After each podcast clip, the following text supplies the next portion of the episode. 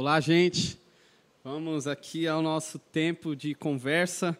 Se você já tem, já está participando com a gente, sabe que é um tempo onde você também pode participar ah, através do chat, mandando comentários aí. Tem sido muito bacana compartilhar com vocês e ouvi-los também através da, da, dos comentários, das dicas ah, e das perguntas também. Então, fique à vontade para esse último papo aqui, né? Nossa última quarta-feira, ah, concluindo aí esse tempo tão, tão gostoso, tão edificante para nós. É, hoje nós estamos em quatro. A Lila não pôde estar com a gente, mas ela vai estar participando aí nos comentários, vai estar nos ajudando aí, continuando sendo bênção aí com a gente. É, se você estava na quarta-feira passada, uh, na verdade, se você está desde o início, a gente tem falado em cima desse livro aqui. aqui. Crer é também pensar. Uh, a gente tem feito é, algumas inferências ao, ao, livro e cutucado em alguns pontos. E a ideia, a, a, a conversa da quarta-feira passada foi sobre esse exercício da fé uh, no mundo, no mundo que Deus nos criou. E hoje a gente vai continuar uh, um pouquinho mais nesse tema, uh, talvez caminhando um pouco mais para a prática. E eu queria já aqui abrir para a roda aqui de conversa dos meus amigos, uh, falando nessa, nesse tema aqui da fé, do nosso, nosso crer no mundo em que vivemos, é, quais são, e essa é uma pergunta importante para nós hoje, necessária, é, quais são a, a, como eu posso falar, os compromissos, os cuidados básicos primordiais para nós cristãos que queremos exercer a nossa fé na, de uma esfera pública. É, diante de tanta polarização, a gente vê, por exemplo, agora, recente, né, uma morte de alguém importante para a nação e a gente vê polarização, é, crente falando tanto de besteira que dá até vergonha, não é? Ah, e a gente fica, pô, como que, quais são os cuidados que a gente deve ter ao, ao se posicionar, posicionar a nossa fé em esfera pública. Eu queria ouvir de você já, abrindo a conversa. Fique à vontade aí. Eu acho que é, quando a gente vê assim esse ambiente tão polarizado que a gente tem hoje em dia, né? Essa palavra ficou bem, até bem popular. E isso é até um pouco ruim porque ela perde um pouco o significado dela. Verdade. As pessoas não têm noção do assim do que realmente estão falando, porque hoje em dia todo mundo joga tudo na palavra polarização. Mas, enfim, é, de todo jeito, o que, o que a gente tentou fazer aqui nos últimos encontros, né, e a gente está fazendo hoje, encerrando essa série do Café com Bíblia, é justamente tentar buscar esse equilíbrio. Porque eu acho que é isso, assim a gente tem que se posicionar, mas tem que se posicionar com humildade. Então, assim, as, as posições que a gente tem visto de algumas pessoas em relação à, à morte recente que a gente teve no país é uma coisa muito triste da gente ver, justamente porque falta essa humildade e essa maturidade. E na questão da, do posicionamento do cristão na esfera pública, eu acho que uma coisa que me norteia é entender que muitas questões são respondidas por muitas ciências, mas existe uma questão que só o Evangelho responde. Então, no fim das contas, a solução geral para o mundo, ela não pode ser encontrada em conhecimentos específicos, mas só no Evangelho. A gente não pode perder o tempo assim confiando em, em, em homens, né? Até, hoje eu estava lendo Isaías e no final do capítulo 2, eu até anotei aqui, no versículo 22, ele fala: "Parem de confiar no homem, cuja vida não passa de um sopro em suas narinas, que valor ele tem?" Então, acho que às vezes a gente confia demais no poder das pessoas e nem sempre elas sabem resolver tudo, né? É. Legal. A baliza é ter, ter em mente o fim último de todas as coisas, mas... E, e, isso que Rosália traz é muito bacana, né? Porque se a gente para para pensar no posicionamento do cristão na esfera pública, é lógico que em alguns espaços sociais a gente não vai responder necessariamente com a palavra de Deus conforme está escrito. A gente Sim. vai responder com a ciência, com o conhecimento produzido pelo homem. Mas, ao meu ver, o grande X da questão é aquilo que eu estou me posicionando socialmente fere a palavra de Deus? Uhum. Porque se eu sou cativo a ela, eu tenho que, ok, eu vou me posicionar cientificamente, socialmente, seja com qual que seja a tecnologia que eu esteja me posicionando, mas eu tenho que fazer a pergunta: eu estou ferindo a palavra de Deus? Se eu não estou, beleza, uhum. tem um posicionamento científico, não fere a palavra de Deus, vamos em frente. E eu acho que quando nós fazemos isso, a gente glorifica o nome de Deus porque as pessoas podem olhar para alguém que tem princípios, que é cristão, ah, que testemunha do evangelho, mas que pensa que influencia e que constrói a sociedade. Sim, verdade. É, sobre essa questão de, de que, o, que o pastor Paulo falou, é interessante porque quando a gente pensa sobre quais seriam, qual, qual seria a maneira como Cristo é, reagiria a tudo aquilo que a gente tenta fazer durante o dia, por exemplo, a morte de uma pessoa, seja ela quem for, é, como é que Jesus reagiria a isso? Não seria talvez um não seria com certeza um momento de falar sobre questionar problemas outros. Na verdade, é, Jesus é amor, como Paulo falou. E nós devemos pregar isso. É, quer dizer, a nossa, o nosso norte é Jesus Cristo, é, é a sua prática, é, é, é nos parecermos com Ele. E se a gente se parece com Ele, as nossas atitudes mudam mudam de toda em, em, toda e qualquer circunstância. E às vezes a gente pensa assim, esfera pública, às vezes a gente pensa assim, ah, eu não posso dizer todas as coisas na esfera pública, tal, tal, tal. Não se trata de ser de, de ser uma pessoa publicamente e outra pessoa, digamos, no privado. Uhum. Mas na verdade é uma atitude só, é aquela atitude de quem tem a Jesus Cristo, de quem tem a Deus e que por isso age de maneira, ah, digamos assim, concordante com a palavra de Deus em todo e qualquer momento. Então não vai ter muita, talvez, até não vai ter muita diferença. É até interessante porque se a gente for ficar preocupado assim, como se portar socialmente ou publicamente e não guardar o coração, digamos assim, no privado? Não tem diferença. Então, se você, se você tem uma comunhão com Deus, se você vive é, é, segundo a vontade de Deus, isso vai uh, transbordar para um meio social, para os que estão ao nosso redor. É, a gente não pode cair na dicotomia da vida dupla, de uma vida dentro é, das paredes do templo e outra vida fora. É, isso acontece muitas vezes porque existe essa confusão no nosso país do que significa o Estado ser laico. Muita gente acha uhum. que Estado laico é Estado ateu e que a sua fé não pode servir de nada para você no momento que você vai opinar na esfera pública. Só que assim, isso não é verdade, né? O Estado laico, ele garante, inclusive, que eu me posicione a partir daquilo que eu acredito. Então, a questão é que a gente não vai, é, a gente não está aqui falando que você vai decorar versículos bíblicos e aí todo assunto que tiver você vai só jogar um versículo lá e sair correndo. Não, não é isso. Você vai usar as outras ciências também, mas isso não significa que aquilo que você aprende na sua vida, no seu relacionamento com Deus, não vai desaguar na sua vida pública, né?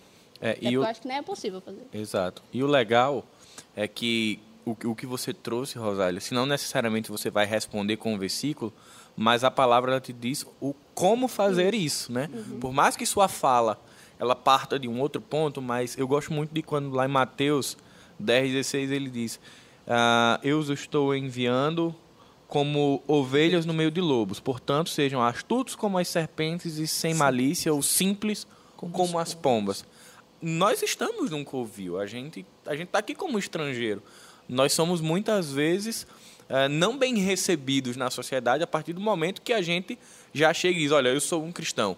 A partir dali, muitas vezes, já se cria um estereótipo. Então, a gente, em alguns espaços, a gente já vai ser mal visto. Então, ter muito cuidado, ter bom senso, ser tardio no falar e ser rápido no ouvir. Então, assim, a Bíblia dá alguns princípios para a gente se preservar. Uhum. Porque muitas vezes o que acaba com, com a possibilidade de influenciarmos o mundo é a conduta do cristão. O cara fala demais, ele fala do que ele não conhece, ele ofende pessoas, ele humilha pessoas, e aí o que ele vai falar depois já está anulado. Uhum. Então, acho que pensar em como eu estou nessa sociedade, como eu me porto, é tão importante quanto o que eu vou falar. Sim. Inclusive, muitas dessas atitudes são totalmente desnecessárias. É, você está falando isso, eu lembro de uma pregação sua que, que você tinha falado, Paulo, da, era bem-aventurados que são perseguidos. Você, eu lembro que você falou, tipo, a questão não é ser perseguido porque você é chato, né? A questão é uhum. é perseguido pela mensagem, né? Pelo o reino que você participa. Sim. Às vezes o cara é perseguido porque é chato, né? É. É o cara é que ninguém está perguntando. É. é. Até você, crente, persegue ele, né? É. Porque o cara é tão chato que. Uhum. Eu, teve teve uma, uma das conversas aqui né, nesses tempos que eu achei muito massa, a gente falando sobre questões de gênero. E. É, foi trago a, é uma série que a gente está assistindo, a This Is Us, né? A gente, várias pessoas estão assistindo aqui, a gente vai compartilhando. entrou uma, uma questão lá que foi a questão dos, a, a ideia dos pronomes neutros. E o que eu achei massa nessa conversa que a gente teve que não foi gravada foram os critérios que, que nortearam a nossa conversa. É, ao mesmo tempo que a gente ninguém abriu mão da, das escrituras do que a gente lê no texto bíblico Deus criou homem e mulher e tal ninguém abriu mão disso mas a gente começou a, a, a compreender na conversa é como que a gente vai lidar com isso também na perspectiva do amor uhum. ah, como que o as, será que o amor vai ter que eu não vou abrir mão da verdade mas será que o amor vai exigir que eu me posicione de, algum, de uma forma mais ah, mais amena, tentando levar luz para aquela pessoa sem atacá-la diretamente. O que eu achei legal é que a gente não chegou em nenhuma conclusão. Mas o que eu achei massa foram os critérios, né? Que a gente começou a, a, a trazer à tona. Tipo, ó, é, verdade, a verdade da palavra de Deus a gente não negocia, ó, mas tem um amor. Como que a gente vai lidar com isso? Isso eu acho uhum. muito massa. Isso é pensar a fé, né? Não necessariamente. E eu trago até um outro tema polêmico para nós, que, por exemplo, política. Quando a gente vai falar de política ou você é direita, ou você é esquerda, ou você é centrão, né? Tipo, uhum. e, e a gente tem outro caminho para dialogar sobre isso, né? Sim. E o caminho que vem antes de partidarismo, né? O caminho uhum. que vem, quais são os critérios para eu avaliar tudo e todos, né? E eu acho muito massa essa, essa conversa nossa, porque não é empurrar a goela abaixo, é uhum. é oferecer ferramentas, né? Eu não sei se vocês veem assim em debates, em conversas que vocês têm.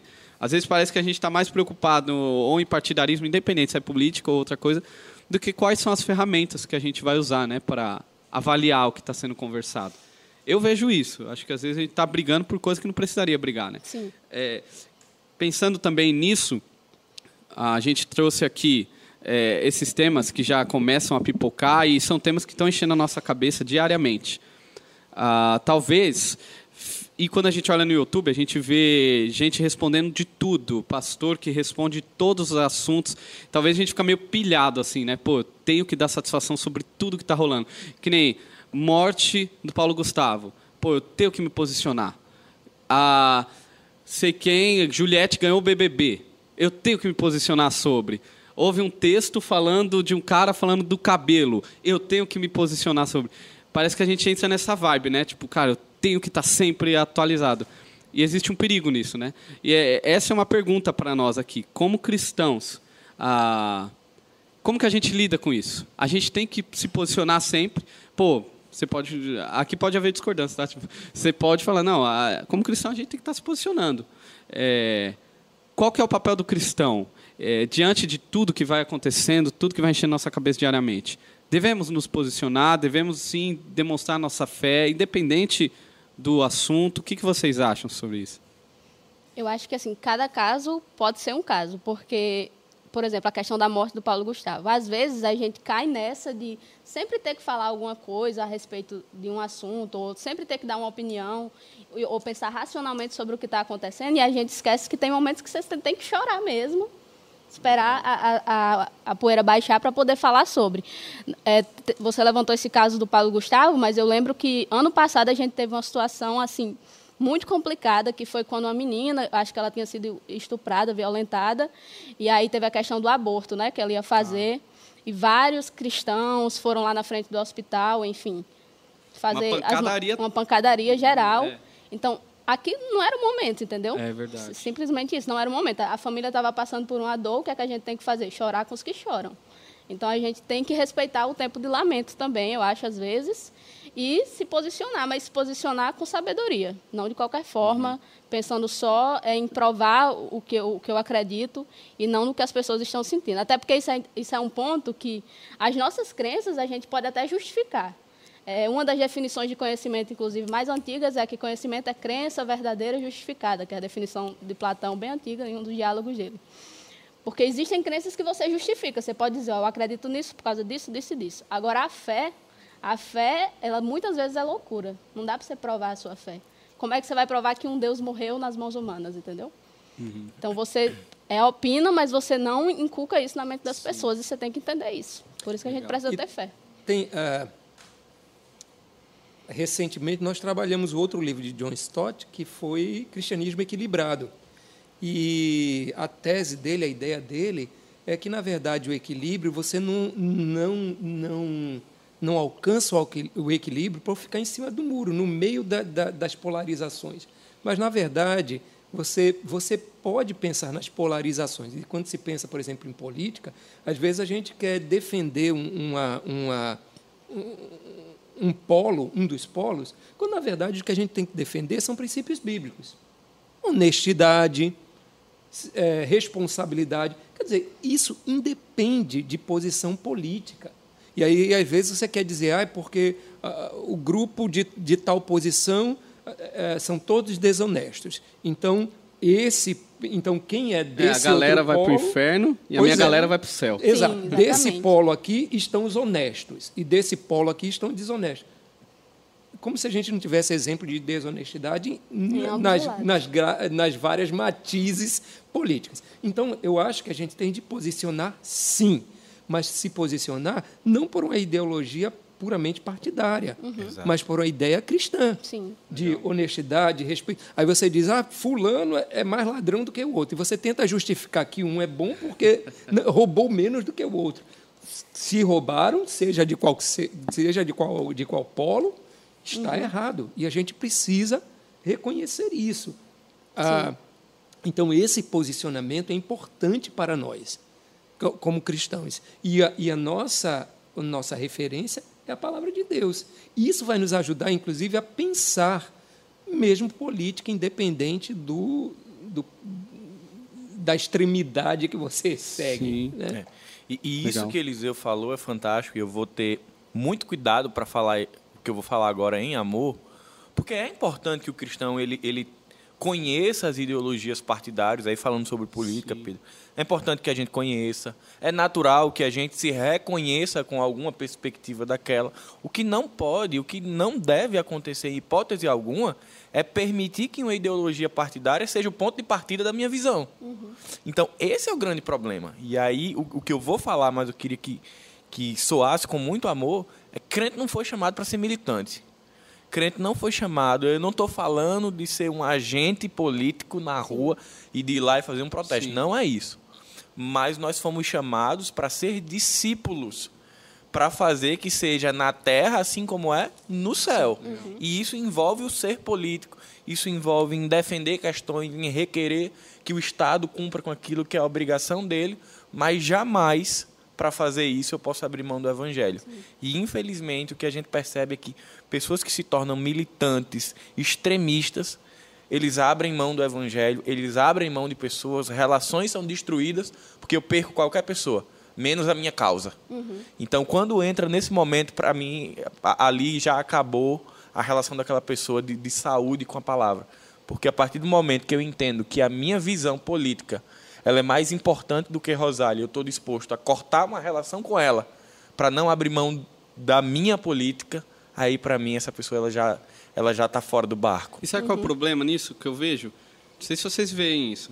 É, ninguém fala que abandona a fé. Tipo, se você vai questionar alguém, a pessoa não vai falar assim, não, eu não quero mais saber da Bíblia. Não, a pessoa vai, ela vai enquadrar o evangelho nos moldes que ela Isso. agora Isso. entende. Sim. E é muito difícil, velho, que aí você relativiza o evangelho. Tipo, uh, o que eu mais tenho é amigos que vão falar. Ah, eu, eu tenho isso de verdade. Um amigo que é de direita e ele vai falar assim: ah, não, como que pode um crente é, ser ou ter alguma, algumas é, é, ideias de esquerda, está no inferno. E eu tenho um amigo de esquerda que fala a mesma coisa do amigo de direita. Eu uhum. fico no meio tempo, caraca, velho. E ambos enquadraram o evangelho numa caixinha. E é muito doido. E parece que a gente também fica meio nessa luta, que nem eu estou lendo um livro, uh, esse livro tem me marcado muito, assim, é um livro de história uh, de um cara que está no, no corredor da morte é, um advogado que lida com pessoas no corredor da morte. E aí eu estou lendo e aquilo tem me impactado muito à luz do evangelho também. Aí eu fico pensando, cara, então quer dizer que eu sou de esquerda? Uhum. Aí, eu, uhum. aí eu vou ler outro livro, aí eu, pô, é isso. Então quer dizer que eu sou de direita. E aí eu, eu, tenho, eu tenho que olhar para mim e ficar. É, eu tenho que olhar e ficar, cara, não é isso que está regendo a minha vida. São uhum. princípios a, a, priori disso, que não tem nada a ver com isso. Eu não preciso me enquadrar, né? E é o, o que ali lá atrás, de, parece que é empurrar mesmo. A ideia é empurrar a goela abaixo as, a, a, minha opinião. Ou, não é uma ideia assim, vamos crescer em algo. É tipo, eu quero convencer o fulano disso. Ah, parece É. que o diálogo está mais voltado no orgulho, né? Esse, esse ponto é interessante, relacionado a isso, mas mudando um pouquinho, é que muitos políticos sabem disso. E, e aquele tema que a gente está trabalhando aqui, crer é pensar, né, é, é um ponto vulnerável, às vezes, em muitos cristãos. E, por isso, muitos políticos, tanto de uma matiz quanto de outro polo, eles, às vezes, utilizam a palavra de Deus para atrair os cristãos porque é, tentam utilizar alguns dos princípios bíblicos para reger a, a sua conduta é, política ou governamental, né? E às vezes nós, por não pensarmos, nós simplesmente acreditamos em quem diz a, a palavra. Eu, eu, eu sigo a palavra. Eu, você pode dar exemplos em todos os partidos de, de pessoas que, que, que, inclusive partidos que se dizem comunistas, de que seguem a palavra.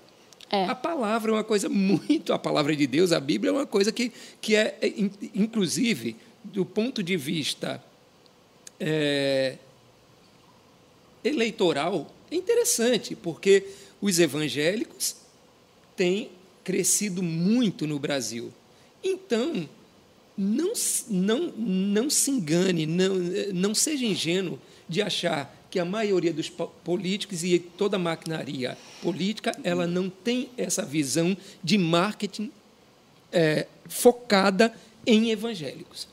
perde para mim assim a credibilidade quando a pessoa vai se apresentar e já, já toca nisso, né, co- como um político, porque eu, eu sei claramente que é um discurso puramente eleitoreiro para você ganhar voto. Isso que Paulo fala é muito interessante, eu tenho até um- uma história sobre isso, testemunho mesmo que quando eu estava no quando eu tinha 17, 18, 19 anos, a, a maioria das pessoas que me conhecem hoje, assim, dos meus amigos, pessoas da minha idade, me conhecem por conta disso, que é a minha foi a minha atuação no movimento estudantil. Eu era muito ativa no movimento estudantil e tal. Eu conheço muitas pessoas da, ainda de lá do, que se filiaram a partidos. Quando eu vim aqui para Natal, que eu era de uma cidade do interior, eu vim para cá e eu meio que mais ou menos sabia que eu ia me filiar em um de dois em dois partidos, em um dos dois, né, dos dois partidos. Aí eu lembro que eu li o programa dos dois partidos e eu disse: "E se eu ler a Bíblia antes?" Passou assim pela minha cabeça levemente, porque eu tenho muita influência da, da- dos meus avós, dos meus pais, da, dessa, da questão da religião. Né? Então, eu sabia que aquilo era uma verdade que ia nortear a minha vida. E talvez fosse me custar muito caro abandonar assim, a religião do nada. Só por isso, assim, só por conta de três anos da minha vida, abandonar toda a trajetória que eu tinha na igreja, sem antes, pelo menos, ler o texto bíblico. Né? Aí eu pensei nisso, aí eu comecei a ler, li o, o Novo Testamento, e aí foi quando eu cheguei a essa conclusão, de que é, a pergunta última, só o evangelho que responde. Porque o, os partidos políticos, cada um deles tem soluções para os problemas que a gente passa, pra, seja da economia, da desigualdade. E eles apontam essa solução quase sempre assim, para o sistema que a gente está. Mas nenhum teórico explica por que, que o ser humano adere a esse sistema. Então, quer dizer, se a gente vive numa realidade tão ruim, por que é que nós não reconhecemos isso? Se o ser humano ele é racional, se ele pensa, por que, é que ele nunca parou para pensar que ele vive nessa realidade ruim? Por que, que, por exemplo, os direitos humanos, eles falam sobre coisas boas, sobre direitos bons, eles se chamam direitos humanos, mas eles não encontram fonte no exemplo da humanidade, porque foi a humanidade que produziu as maiores barbáries do, do tempo. Então, essa pergunta de por que, que o homem é tão mal, ao ponto de eu precisar de desenvolver soluções é, políticas, né, assim, via, via de partidos ou de ideias como a ideia dos direitos humanos, a pergunta de por que, que a humanidade chegou a isso, nenhum dos teóricos responde, porque isso se dá à questão da queda. Legal. Entendeu? E aí só o evangelho vai me responder Um isso. exemplo disso, e, e que o Paulo falou, é a gente vê é, quantos, quantos não foram, quantos cristãos e, e familiares não foram divididos por questão política e deixaram, na verdade, de serem unidos pela, pelo Evangelho, é, porque a marca do cristão é o amor. E onde está o amor se a gente consegue dividir por conta de uma política? Exatamente. Eu poderia simplesmente, quer dizer, eu, eu preciso amadurecer no sentido de eu não concordo com Rosália, eu não penso como ela, mas nós somos cristãos. Rosália, eu não concordo com você, tá? Mas eu não vou quebrar com você porque aquilo que nos une, aquilo, a, a, a fé e todo aquele, aquilo que a gente acredita né, deve ser maior do que essa divergência de opiniões. E aí, às vezes a gente polariza e acaba gerando quebras e rachas, às vezes familiares na própria é. igreja. Uhum. O, o aspecto que Rosália trouxe de direitos humanos é graça comum escancarada. Porque a fonte, Verdade. a fonte dos direitos humanos é justamente aquilo que o homem nunca foi capaz de Exatamente. fazer Isso. na prática, mas que brota a partir das escrituras. Apontar lá para Imagodei, né? É quando você é. volta para a escritura, você vê toda a fundamentação que constitui os direitos humanos. Exatamente. E, e eu, eu tenho uma reflexão para... A gente tem falado muito sobre pensar. E um pensamento saudável ele vai aproximar a comunidade cristã dentro e com quem está fora. Sempre desconfie se o seu pensamento, por mais brilhante que ele pareça, se ele está te levando para fora da comunidade. Porque não existe nenhum movimento da graça, não existe nenhum registro na escritura Legal. que alguém tenha feito um pensamento e tenha dito, vou abandonar a comunidade. Uhum. Um pensamento cristão saudável em qualquer esfera sempre vai te trazer para a comunidade. Sim. Então, se ele está te levando para fora, desconfie, converse com Deus, porque com certeza não está saudável. Legal. Verdade. Pô, é uma, uma ótima baliza aí, né? Pra, pra, e não pensar só política, né? É tudo, tipo, a cultura, quando uhum. a gente pensa, é entretenimento. Às vezes a gente está consumindo sem critério nenhum, né? E quando percebe é isso que está acontecendo. A gente começa a esfriar, que lá não faz sentido mesmo, e começa a desanimar. Mas continua se dizendo crente e sem avaliar, né? É, sem pensar a fé na, no seu contexto de vida. E até uma das perguntas para nós é: como crente, como cristão que quer pensar a sua fé, ele pode também não apenas reagir a tudo isso, mas agir, é, é, propor algo neste mundo, seja na cultura, seja na, na ciência. É, qual é o caminho do, do crente? Até vocês, se vocês tiverem alguma experiência em cima disso. Ah, qual que é o, o, o, papel do discípulo de Jesus ao propor isso, ao propor cultura, ao propor o pensar para a galera de fora, não apenas reagindo ao que vem, não bate pronto, mas também criando, pensando em algo. O que, vocês teriam a nos ajudar? Se não entender a pergunta, você fala, repete. O papel, qual é o papel do cristão na produção do. É, cultura, tipo, né? pensar assim, pô, é, às vezes eu estou reagindo tá, é, a sua reação deve ser boa, né? Você precisa pensar a sua reação. Mas e um pouquinho mais além disso? Como que a gente pode se posicionar também propondo algo? Uh, não estou falando de fazer filme gospel. Sim. Não, mas eh, deixa, deixa eu começar então. Porque, na verdade, eh, eu acho que a gente está pensando, porque a, a, pergunta é muito ampla. É. Mas deixa eu dar um exemplo. É, existe um estilo naturalmente por exemplo, em termos de música, de adoração gospel ou evangélica? Na verdade, nós temos uma troca contínua com a sociedade, com a cultura, e não venhamos, eh, não sei o que vocês pensam sobre isso, mas não venha me dizer que nós não trocamos essas figurinhas com a cultura. Uhum. Tá? Não vamos dizer agora que. Não, tem uma música que a gente toca aqui na igreja que é Michael Jackson. não, então, então, essa troca. Já teve café com Bíblia sobre a Marvel, né? Eu não vejo problema, porque senão a gente vai acabar aquela história que a gente conversou semana passada. Nós vamos formar um monte de ET que se isola da, da, da sociedade, da cultura.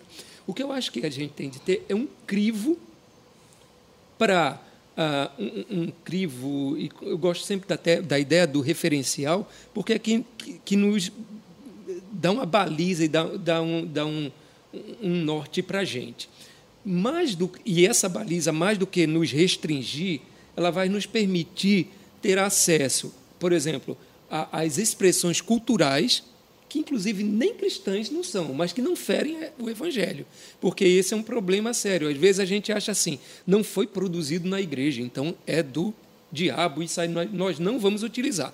Eu estou falando uhum. por experiência própria, pela, por, por ser mais experiente, para não dizer velho, do que vocês. Quer dizer, eu sou da época em que, em algumas nas igrejas que eu estive, eu tive que trabalhar com a igreja para se colocar uma bateria dentro da igreja. Sim, soube dessa história. E quantos antes de mim para botar um piano?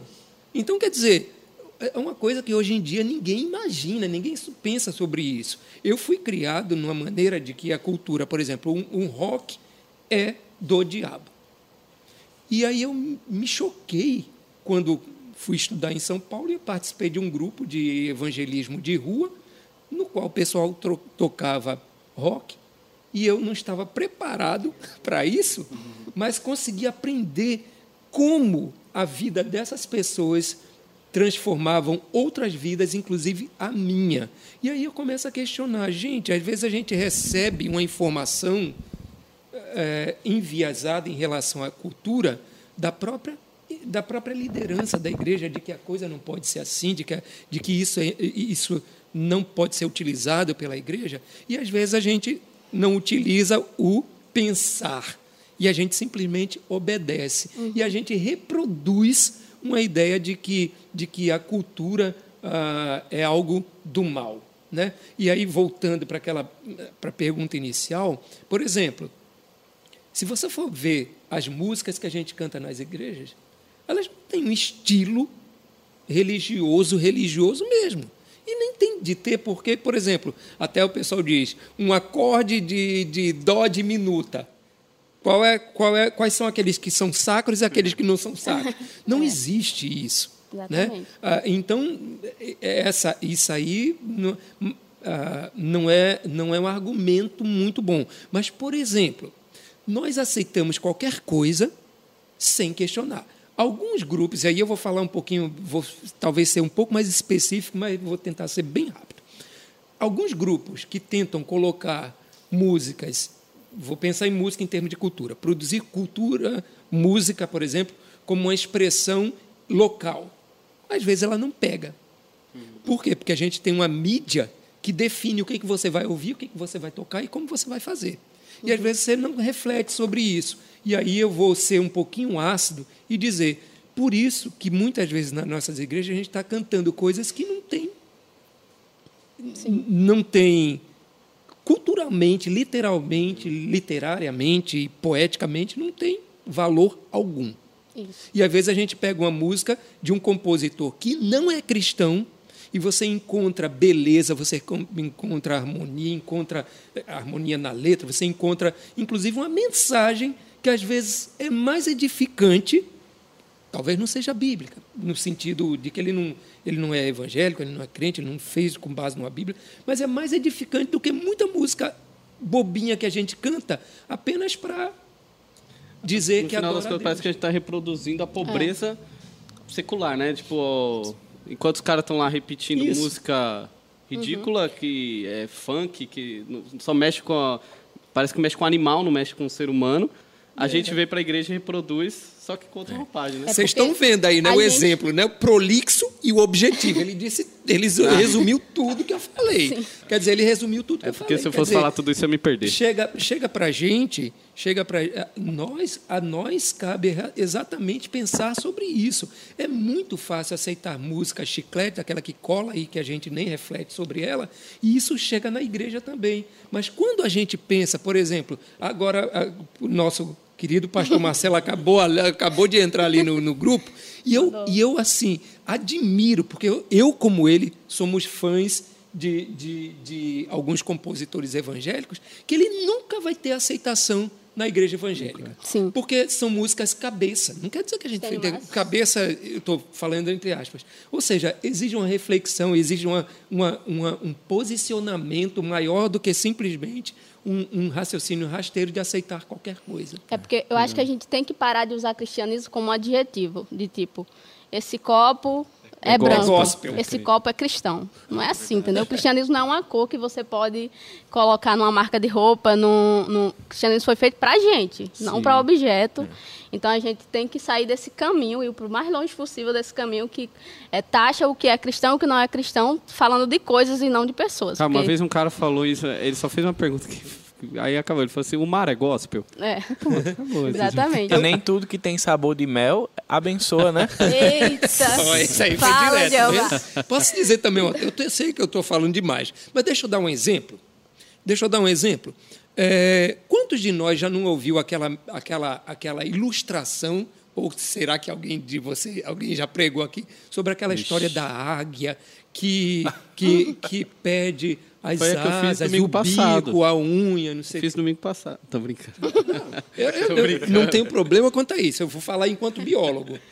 Isso sempre me preocupou porque não existe uma, nenhuma espécie de águia que se reserva num lugar, num monte, e que perde o bico e que ela fica vulnerável. É lindo. é- A, a ilustração é linda, é bonita, serve para. É muito utilizada. Nem no Tibete, Eliseu. Não, é muito utilizada para É lindo, só não- aquelas só não fala a palestras de autoajuda e ela acaba caindo no, no meio evangélico. E quantas pregações eu não- já ouvi? Eu cheguei uma vez a um pastor e digo, depois que ele pregou e tudo mais, pastor, vem cá, deixa eu dizer um negócio a você. Evite contar essa história, porque não existe essa espécie de águia, não. Alguém contou essa história que é muito bonita, chega a gente se arrepia e tal, não é mas não é verdadeira. E percebam, é uma falta de uma reflexão. E aí cai um pouquinho no que, que- do que Pedro disse, e, e- e- e Rosália também, que nós não somos obrigados a opinar e saber de tudo. Mas nós precisamos pesquisar, pensar, refletir, para não ficar. Isso, por exemplo, acaba sendo uma fake news, fake news gospel. Né? Quem de nós não já ouviu essa história e acaba disseminando e achando bonito? É linda, só não é verdadeira. É, agora falando de música boa, Marcos Almeida tem uma música que ele fala que a memória é tudo aquilo que nos falta. E quando eu penso assim no nosso papel no mundo, eu penso muito relacionado a isso, porque Eclesiastes fala que Deus colocou no homem o desejo pela eternidade, em todo homem. E eu acho que as pessoas têm isso. Por isso que as pessoas buscam é, na política uma solução para todas as coisas. Por isso que as pessoas buscam é, na filosofia, na sociologia, nas ciências mil que você quiser, a que você quiser escolher, elas buscam um resultado para o problema, para tornar o mundo um paraíso. Acontece que assim a gente nunca vai conseguir transformar o mundo que a gente vive num paraíso, porque nós não temos essa capacidade, não teremos. A gente que produz o, o que, o que tem de mal nele também. Então, o que tem de bom e o que tem de ruim vem da humanidade. Não dá para você simplesmente eliminar a parte da humanidade que faz o mal, porque se você fizer isso, você está sendo mal também. Então, a humanidade não vai resolver e não vai transformar o planeta Terra num paraíso, o paraíso que a gente deseja.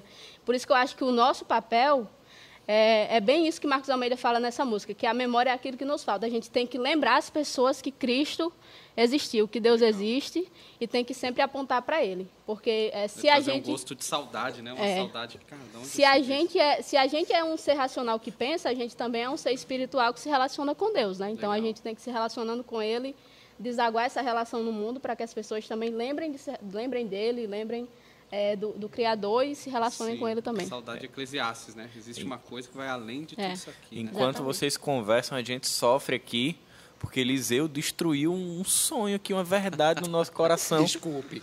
Perdi tudo que eu tinha aprendido com essa toda ilustração. Toda Eliseu. ilustração que eu for usar animal, eu vou Acabou, passar pelo Eliseu. acabou. E eu achando que eu, Eliseu, tava, que eu era uma águia. bicho?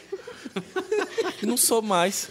Mas, gente, é, é- Camila tá arrasada também. Mas falando de formas, e formas sem perder a essência, acho que a gente tem um referencial extraordinário que é o apóstolo Paulo. A, a gente sabe o quanto que a igreja de Coríntio era problemática, quanto era uma igreja ah, extremamente licenciosa, né? Ao mesmo tempo com alguns aspectos de muitos religiosos.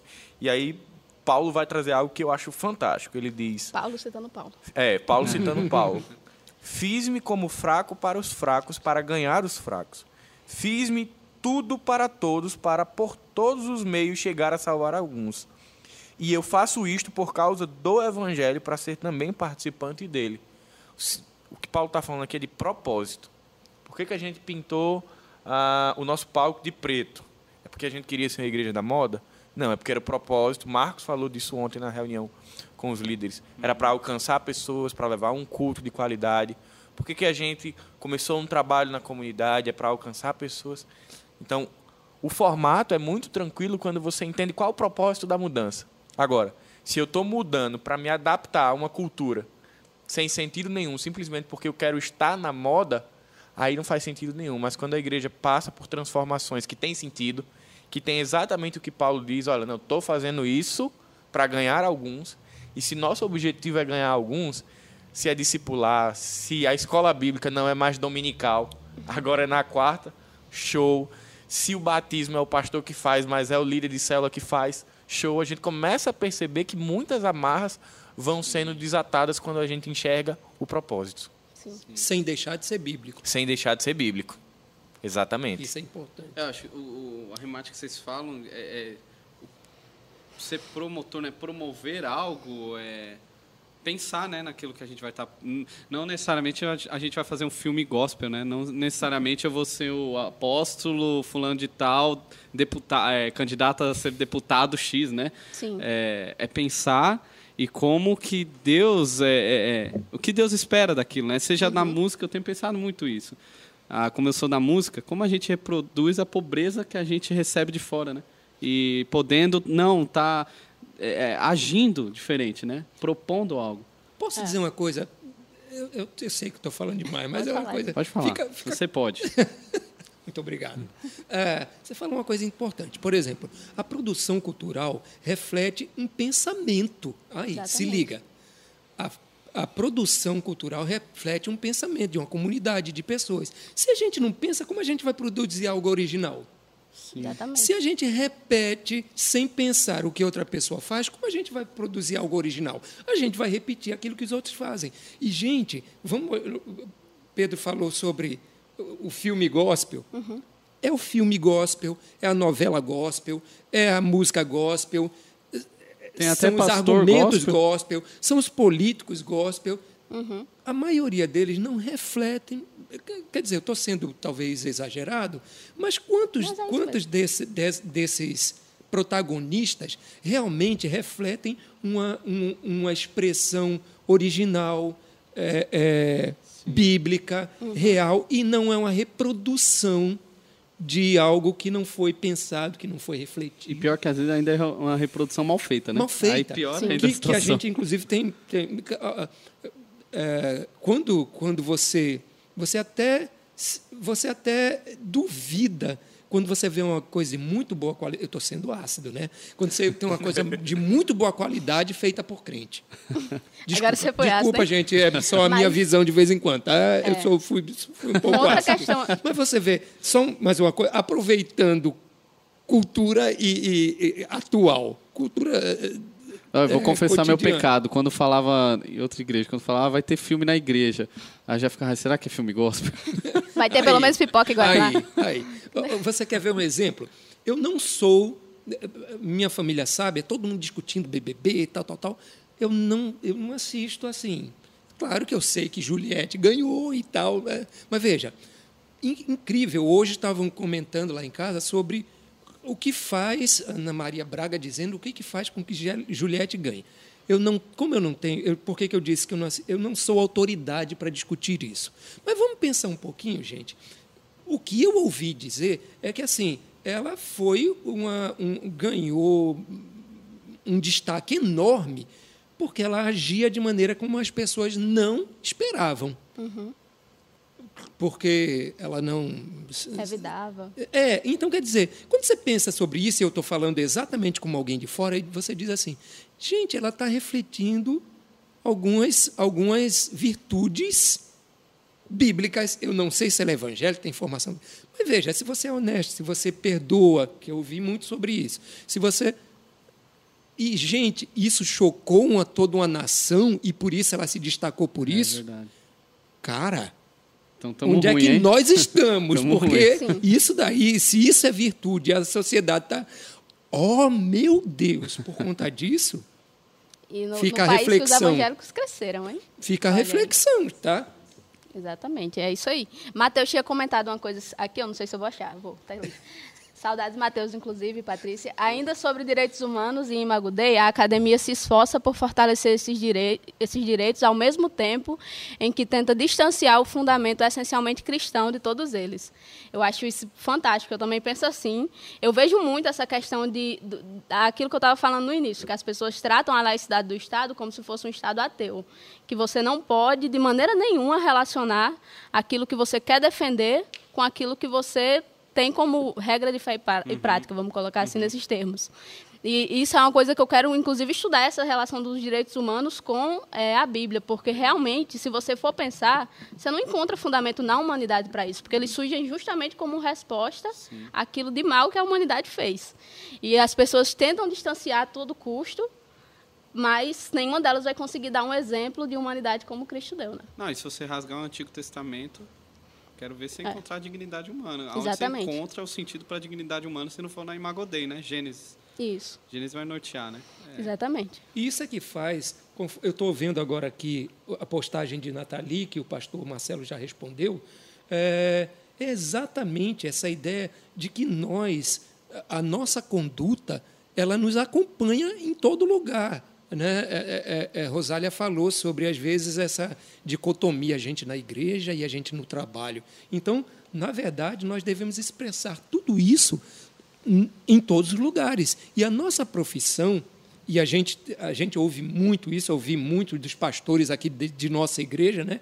que, que a nossa que a nossa a nossa vocação, a nossa profissão, a nossa ocupação, ela deve refletir a nossa, ela deve ser uma expressão daquilo que Deus nos deu enquanto habilidade, competência, de, de e que a gente faz isso como e a gente serve quando a gente está realizando a nossa profissão. Então não, não pode haver choque. Eu não posso ser o Eliseu que sou professor na universidade e o Eliseu que sou o cristão na Igreja Batista Zona Sul. Quer dizer, eu tenho de ser a mesma pessoa. Eu tenho de ser reconhecido por ter uma mesma forma de pensar porque senão está complicado. Então, na hora que eu, que eu opino sobre uma coisa que não é diretamente relacionada à igreja, então eu, te, eu sou um outro Eliseu. Sim. É, e é o que a gente vê muito, né? A gente vê muito isso. Ah, fechando tudo aí para amarrar as quatro conversas, uma pergunta que já rolou aí, mas é interessante a gente voltar. É, finalizando tudo, é possível ser cristão e não pensar a fé? Quem que, quem que arremata aí tudo?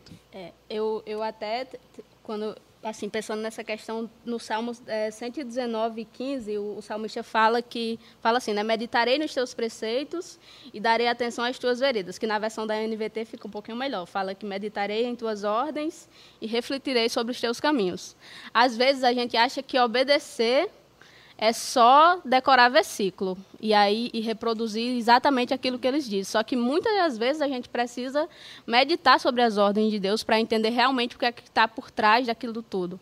E às vezes a gente precisa pensar sobre os caminhos que a, gente, a nossa vida está levando para poder entender mais sobre isso. Então, tudo que a gente falou até aqui se conclui basicamente nisso, que você é, ser cristão não é assim, não é só um, assim como não é só um, adv, um adjetivo de isso é cristão, aquilo é cristão, é, isso, aquilo outro, é uma, é uma questão de você se relacionar com Deus.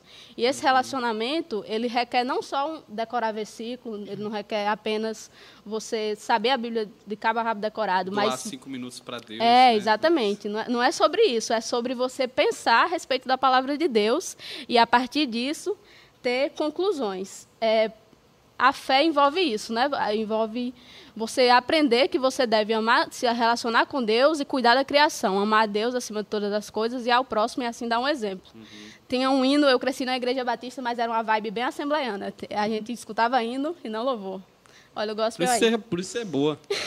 Raiz assembleiana. Aí. Aí minhas tias cantavam muito hino que falava assim: fé mais fé, amor mais amor. Quem não tem, pede ao Salvador, porque sem fé e sem amor não se pode agradar ao Senhor. Eu acho que o caminho é exatamente isso. A fé não é uma coisa que você vai pensar para provar ela. Mas você tem ela e ela lhe justifica e lhe coloca diante de Deus para que você possa se relacionar com ele e, a partir disso, se relacionar com as pessoas. Bom, muito bom. Respondendo, Pedro, é, sempre falar depois de Rosália é complicado, né? Acho que a gente tem que, da próxima vez, estabelecer sempre Rosália falar por último. Concordo. Não, que é isso? Na verdade, Você é Concordo, concordo. É verdade. Você é o pastor. Mas é possível ser crente e não pensar. Mas é um fato que você vai ser um crente imaturo. Agora, é impossível crescer na fé e amadurecer a fé Legal. sem pensar. Legal. Então, acho que essa é uma escolha que a gente precisa fazer. Acho que no final desse Café com Bíblia, você que participou precisa responder a uma pergunta. Agora, não deixe nada para quem está na mesa. Ah, que tipo de discípulo você quer ser? Que navega em águas rasas? Se for esse o tipo de discípulo que você quer ser, você não precisa pensar. Se você quer ser um discípulo que navega em águas profundas, não tem jeito. Você vai ter que pensar. É, Então você não, você não se torna alguém maduro na fé por quantos cultos você assistiu, né? Sou- Não é por osmose. Não é Quantas não é ceias você osmose. tomou? Lista, pre- lista de presença, né? Devia É. ter na igreja. É, não é Lista escola, de né? presença. Igual Você apresentava escola. lá, né? Se tivesse alguma dúvida lá na hora do julgamento, ó, tá aqui. eu posso eu estou falando demais hoje e assim depois de de tá acabando, tá de, acabando. De então. Rosália então... e, e Pastor Paulo, quer dizer, o que, que eu posso falar? né? Para mim fica, sabe o que, que eu vou fazer? Eu não vou falar, eu vou recitar a Bíblia, porque não tem problema de eu falar. e eu, eu, queria terminar exatamente com um, o versículo que o John Stott termina o livro dele, Crer é também pensar, Legal. que é Provérbios 2, de 1 a 6, que tem a ver com isso que você perguntou, Pedro, uhum. e que acaba sendo um conselho para todos os cristãos, que é o seguinte, Provérbios 2, de 1 a 6, diz o seguinte: Meu filho, se você aceitar as minhas palavras e guardar no coração os meus mandamentos, se der ouvidos à sabedoria e inclinar o coração para o discernimento, se clamar por entendimento e por discernimento gritar bem alto, se procurar a sabedoria como se procura a prata e buscá-la como quem busca um tesouro escondido, então você entenderá o que é temer ao Senhor e achará o conhecimento de Deus. Muito bom. Gente, você devia ter falado, recitado esse, esse versículo. Se, se, eu soubesse, já eu tinha decorado. No início. Era para ter aberto. Para pelo menos ficar no nível dos outros debatedores, né? mas tudo mas bem. Mas você viu que você acabou de receber mais duas horas ali, né? O pastor Marcelo aí, ó, liberou você. Olha aí, Eliseu.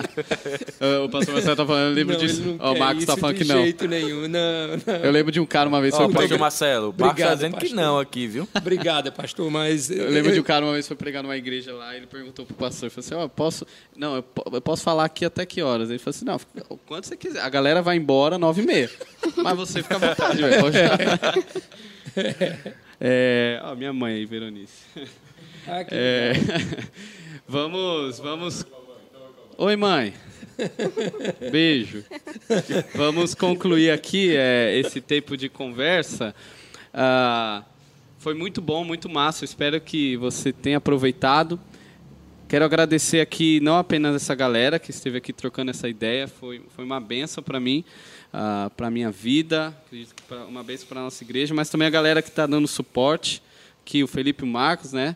Uh, o Marcelo, Mar o Marcelo tá. que está em casa, tem os meninos Bruno lá, o Cleiton, que Deus, que Deus os abençoe também, foi muito bom, muito bom esse tempo. E você que está aqui com a gente. Uh, a gente acho que já foi finalizado muito bem esse tempo.